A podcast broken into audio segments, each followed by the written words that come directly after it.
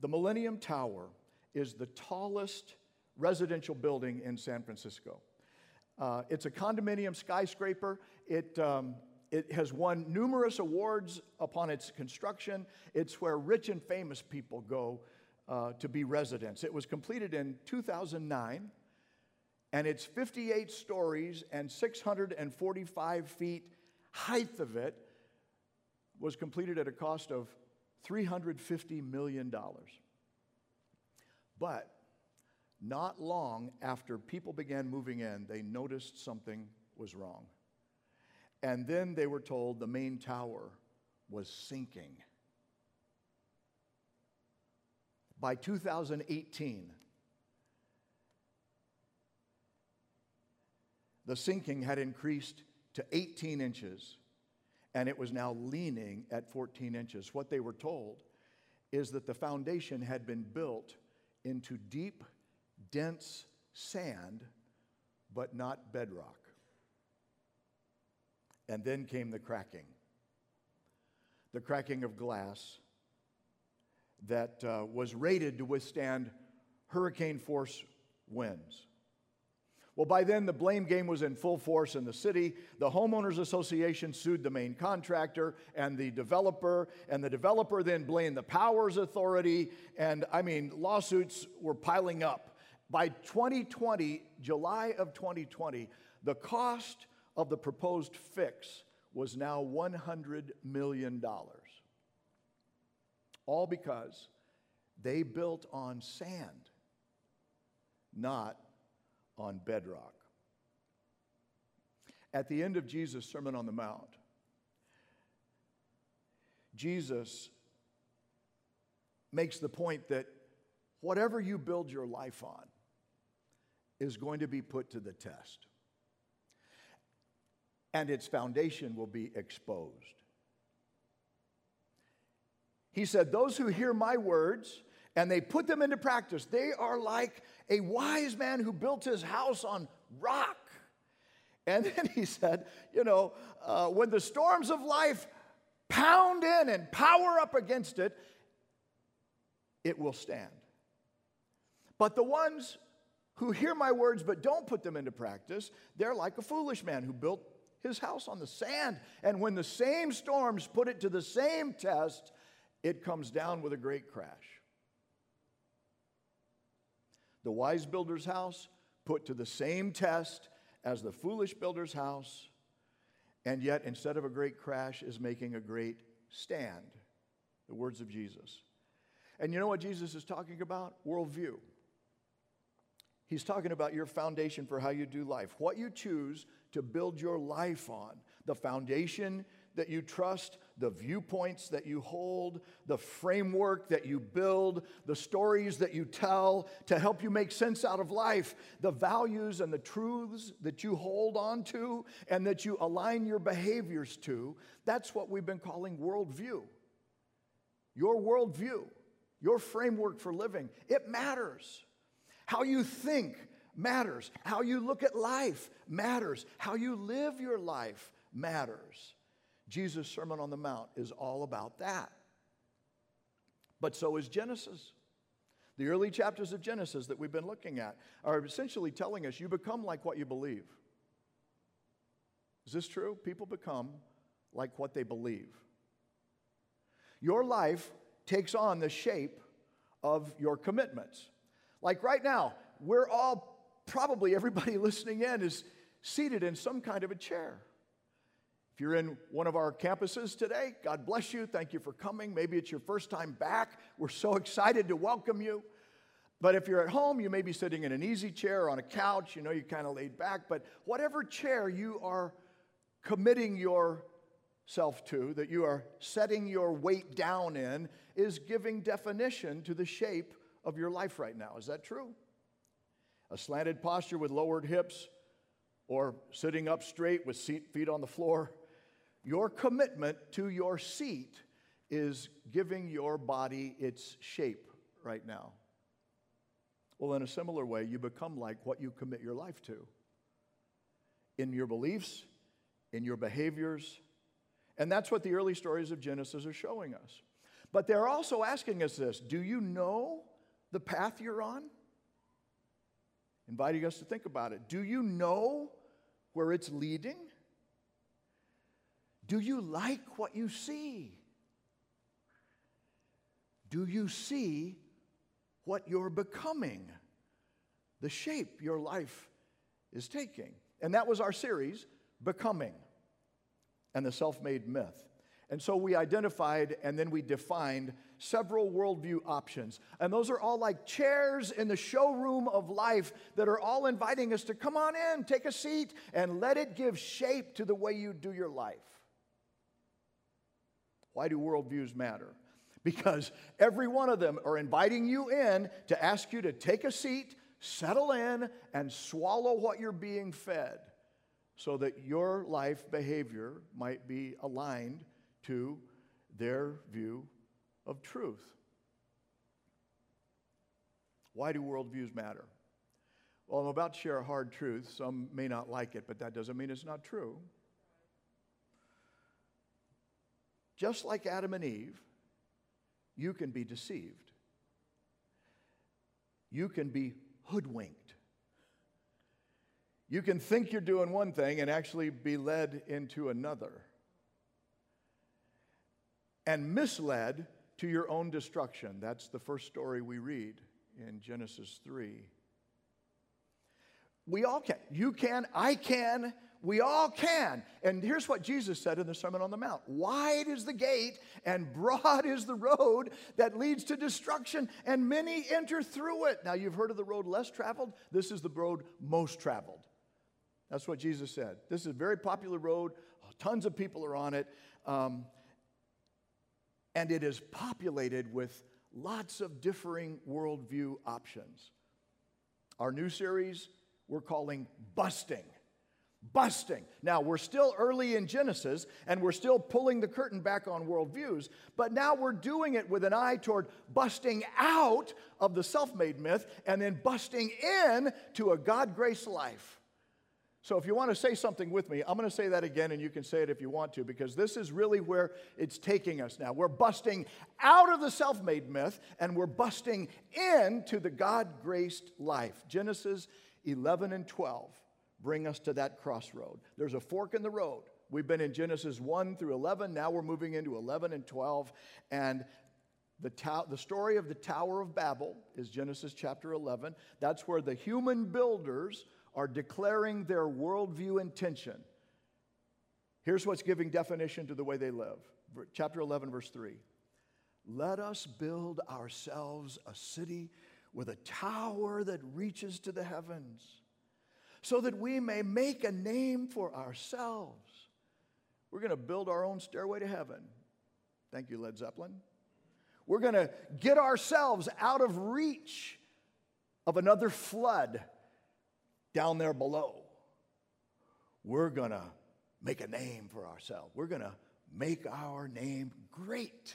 Now, the worldview in play, this is the worldview in place since the first human sin in the Garden of Eden. The human race on the wide road that leads to destruction. Now, you may not believe that, but this is what he's trying to say. Open your eyes here. It's like the wisdom of Solomon tells us, Proverbs 14 12. There is a way that seems right to a man, but its end is death. And so that's the same story we're going to see unpacked throughout the entire Bible. And now we've seen it in the last nine chapters. Genesis chapter 3 through 11, the story of Cain, who murdered his brother Abel, the story of death having its way in 10 generations of the cycle of Adam's descendants, the story of wickedness then metastasizing like cancer across culture in Noah's day until the flood comes. Remember the stories. And then this story, the story of humans trying to make a name for themselves and building their own stairway to heaven, reaching the heavens without God. That's significant because the worldview that is operational on the wide road is this one the one traveled by most people. Try to make your life great without God. Now, this may surprise you, but do you know what shows up in Genesis chapter 12? The other option, the other worldview. Genesis chapter 12, verse 2. Look at this. God speaks to a man named Abram, and he wants to take him on a journey. He doesn't tell him where, he just invites him to come, come with me, and uh, join my journey. And he makes him this promise. Look at this promise. This is amazing. I will make you into a great nation, and I will bless you, and I will what? Make your name great, and you will be a blessing. And it gets better. Look at this. I will bless those who bless you. I will, whoever curses you, I'll return it right back to them. And all the peoples on earth, all the peoples on earth will be blessed through you. You know what that is? That's a worldview. The whole world is going to be blessed by you, but it's the narrow road.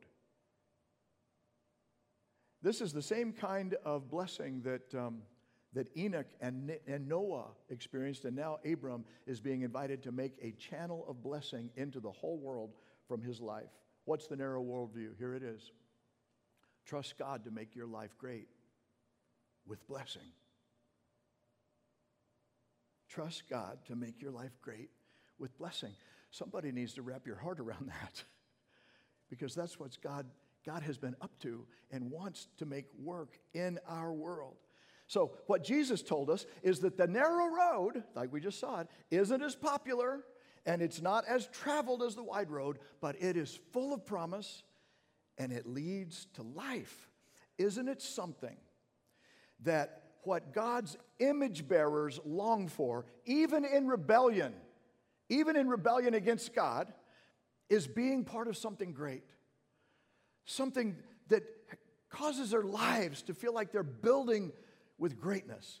Well, look at this. This is what God longs to give. Chapter 12. But it can't be experienced without God. And it's the same choice of the Garden of Eden, only now writ large in culture. Here are the two choices try to make your life great without God, or trust God to make your life great with blessing. Jesus said, You know, there are two roads in life the same roads that we were introduced to in Genesis. And it sounds so clear and simple, doesn't it? You know, to trust God to make your life great. But in a fallen world uh, that is diametrically opposed, where culture says, no, we'll do it without God, it's not that easy. What I mean is, sometimes it feels like nobody's going with God. It feels like everybody's doing it the wide way, right? And if so many people are doing it that way and so few people are doing it this way, then the narrow road, surely the wide road must be the right way. And, and the wide road, I mean, after all, it is the most traveled. They got that one right. Most traveled in history. Yep. And they're claiming to be right. And sometimes it sure feels right and looks right to me. You ever feel like that? Have you lived long enough to realize that just because somebody claims to be more right using words that may even sound right to you doesn't mean and doesn't make it right? Even words like justice and equality. Now, please don't misunderstand me. Don't jump to conclusions here. Just hear me out for a minute. The temptation that the serpent used in the Garden of Eden, we're going right back there now for a moment, is laced with themes of justice and equality. Did you know this? Check me on it. Genesis chapter 3, verse 5. God knows, this is the tempter talking when you eat from it, your eyes will be opened and you will be what?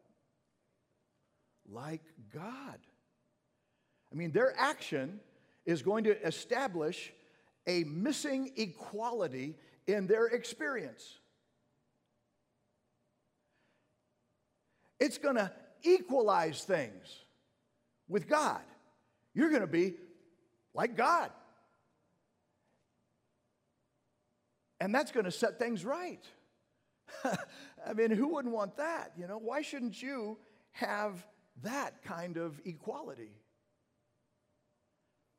And then there's also embedded in it this temptation, the thought that God is holding out on you. You ever had a thought like that? Like, God's keeping me from something that I, that I really want, something that, uh, that I should have, something that I could benefit from. And how is that fair? That thought kind of comes in there, doesn't it? That's just not fair. And if God is holding out on me and God's not being fair, then suddenly God is unjust. It's a justice issue. So it's see where it's going? It's equality and justice. This is highly sophisticated seduction. Verse 1. How, did God really say, You must not eat from any tree in the garden? It's like all these trees, are you telling me all these trees are here? And God tells you, Now don't eat any.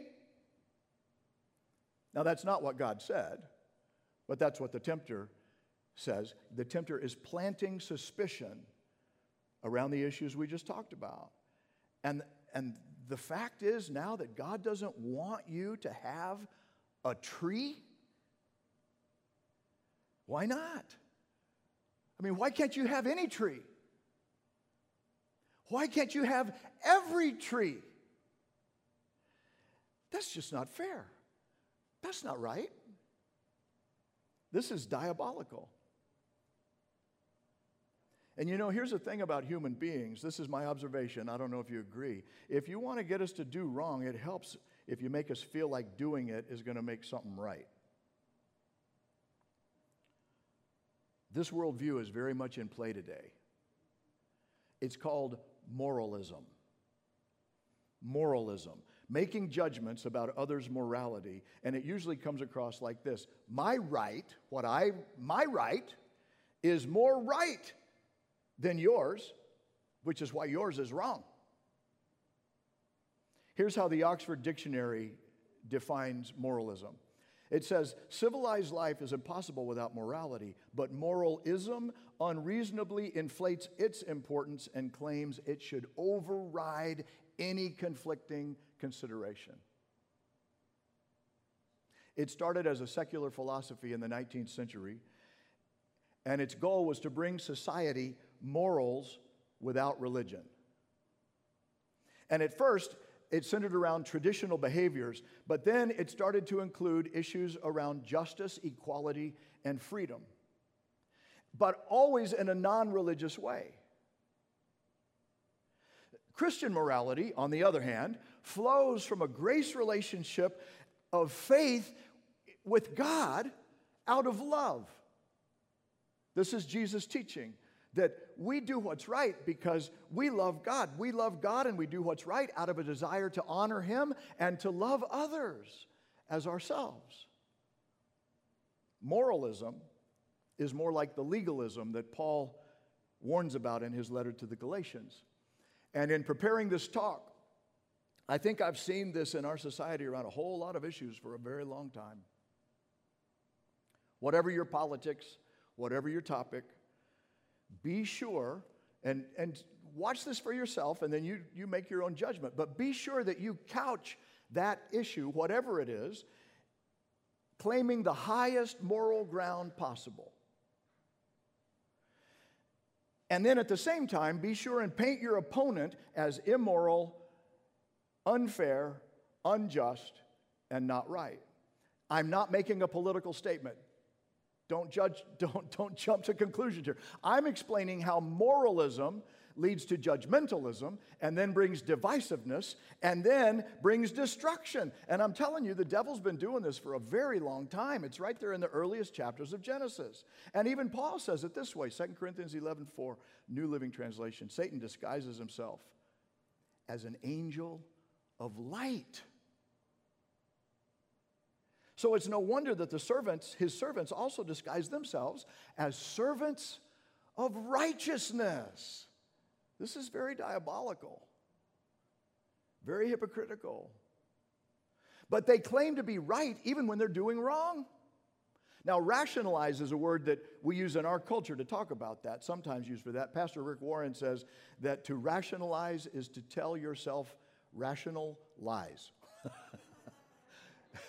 and it's what's happening right here. You know, secularism is another worldview. Secularism is morality without God. morality without faith. And its behavior fits the definition of moralism because it blames religion for what's gone wrong in the world. Have you heard this anywhere? Oppressing women, racial discrimination, war, bigotry. I mean, the list goes on. Religion becomes a scapegoat for what's wrong in the world. And so secularism says, you want to get what's want to get rid of what's gone wrong in the world? Get rid of religion. It's a worldview of secularism. Let me invite you, some of you, into a memory space for just a moment. You recognize these words? Imagine there's no heaven. It's easy if you try. No hell below us, above us, only sky. Imagine all the people living for today. You know what worldview that represents that we've studied already? Naturalism. Naturalism. The material world is all there is. Next verse. Imagine there's no countries. It isn't hard to do, nothing to kill or die for, and no religion too. You know what worldview that represents? Secularism. Morality without God, the one we are just talking about. Imagine all the people living life in peace, secularism worldview. Next verse. Imagine no possessions. I wonder if you can. No need for greed or hunger, a brotherhood of man. Imagine all the people sharing all the world. You know what worldview that is?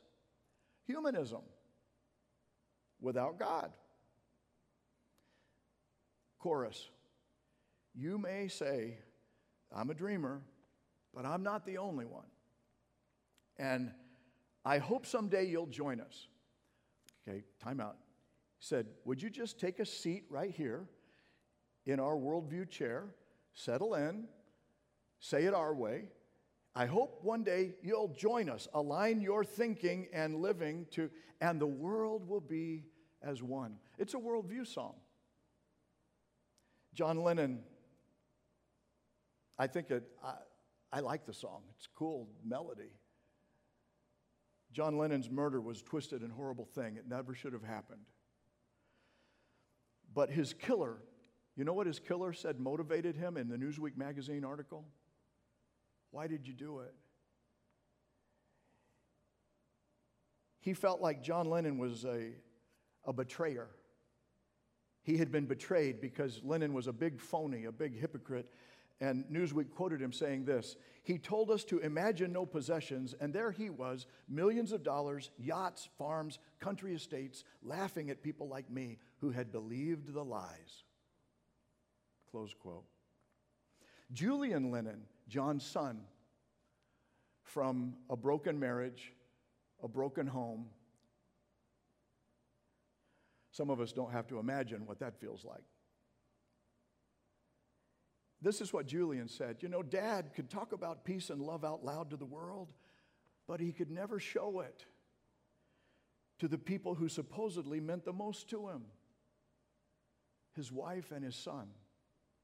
Close quote. Now, I, I enjoy the Beatles, I've got all their songs.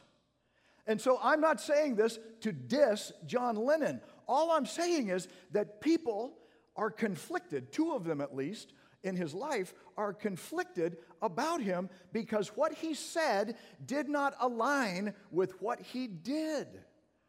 And yet, that song has been treated like a secular hymn in our culture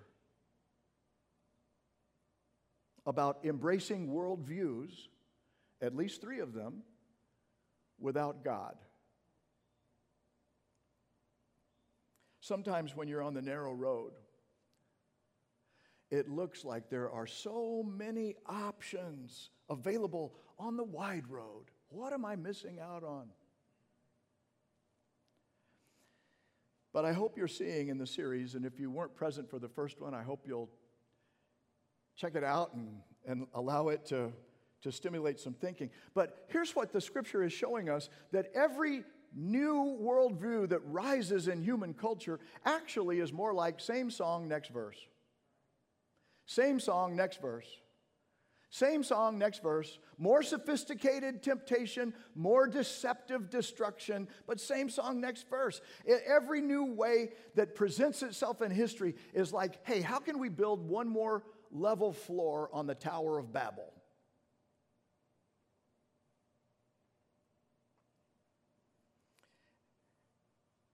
And that will eventually show itself to be a false gospel. That means it promises to be a way but doesn't lead to the way out.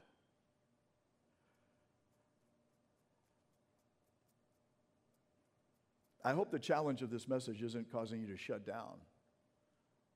I, would really rather it stimulate and provoke some conversation and some thinking. Because all that Genesis is teaching us and all that Jesus is trying to tell us in Matthew 7 is this it basically comes down to two, it, when you get right down to it in life, there are really two roads that you can follow.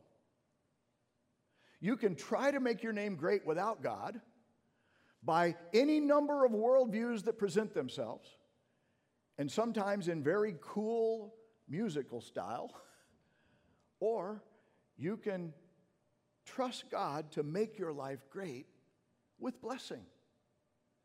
The narrow road. And on the narrow road, you walk with God, you talk with God, you find and follow Christ as God, and, as He leads you to the way, He is the way. Or on the wide road, it can feel like you're in charge and you're calling the shots and you're making your own decisions as you go. Only and and it feels pretty good for a while. Here's what, Scripture says: Sin is pleasurable for a season, but then it's like time's up. Payday comes. It doesn't last. And when payday comes, the wages of sin is death and on the narrow road. That's the wide road. It says to destruction and death. But the narrow road, on the narrow road, God gets to be God. And God's posture toward you as a faithful follower is to grace you with blessing and favor. And now I'm telling you, you're going to find that His timing will not match your timing. And His ideas will not always match your ideas. And he's going to be inviting you to understand things like this, you know, uh, my ways are not your ways. You know, when he tells you that, what he's trying to do, he's trying to help you bust out of what is holding you back, that other alternative view that's got you trapped. And he'll hit it hard to get you out. and then he'll say something like, bust you out of your pride that thinks, oh, I got this thing. No, you don't. As the heavens are higher than the earth, God's thoughts are higher than your thoughts. What does that mean? That means God's gonna bust you out of your pride to bust you out of this earthboundness and transform your life to get you to another elevation. To think on a higher plane by the renewing of your mind. So the journey for Abram began with a decision to trust God's word and accept God's invitation to join the journey the journey of promise. And you can do that today too. Did God make Abram's name great? Well, I'll tell you this. History says that his name, his name, is revered in three great monotheistic faiths of the entire world. But did God bless? That's the question. Did God bless all the world through him? Well, you know how Matthew begins his gospel? Verse first verse in the first chapter of the first book of the New Testament. Here's what he says This is the genealogy of Jesus, taking us on another, another one of those cemetery tours. But he says, This is the genealogy of Jesus, the Messiah, the son of David, and the son of Abraham. Through Abram, God came into our world through Jesus Christ, our Savior, our Messiah, so that everyone could be blessed by Him. And if you ask Him to save you, whatever fiery furnace you find yourself in, you turn your heart full toward Him, then He will meet you there and bring you with Him to the other side with fullness of salvation, which is a gift, you don't earn it, forgiveness of sin, which is a gift, you just receive it, the presence of His Holy Spirit that comes alive in you and starts lifting you to a higher plane, and then the assurance of eternal life no matter what collapses and goes down in this world. Security. That's what salvation means. You will be safe with Him. Which then just brings us to this question Why would anybody want to settle for a self made life when you can have a God graced life that is promised to be great and full of promise? Pray with me. Lord, I, I sure didn't get this until you opened my eyes. So I pray today that as we are listening in, that you will, and, and then opening our Bibles or opening our minds or opening our hearts, that Holy Spirit, would you illumine us? Would you open our eyes to see how good you are and how you desire greatness for us and how, how far we will always fall short if we try to do it by ourselves without you. Our lives are scarred by so many attempts at that already. Our relationships, our business relationships, our, our world is scarred with war and, and so much more. But we thank you that you can enter into the holy place in us that you created just for yourself and you can take the throne and you can implement. The, the government will be upon your shoulders there, and you can be the Prince of Peace. I pray that for somebody right now. Brother, sister, believer, would you allow the gracious living God of promise to once again take the throne of your heart and your mind and lead you to the narrow way, farther in, higher up? And then, friend, maybe you're checking us out today and you've been religious, but it hasn't satisfied, or you've been churched, but it just isn't working, or maybe you've just floated in online and yet you sense that God is, something is tugging you, something is, is prompting you. Would you just lean into it right now? Lord God, if this is you, I don't want to miss your call. I'm not going to put you on hold today. I hear you and I'm open to you. Lead me. I turn from my way, my sin, and I turn to you. Forgive me, fill me, and by grace I receive in faith the gift you promised. And then hold on to this truth whoever has the Son has life. God made that promise for you. Right now, you can say, Thank you, Lord. If you prayed that with me, you can say, Thank you, Lord, that you heard my prayer and that you are now alive in me. Lead me that I can grow as I make my prayer in your name. Amen.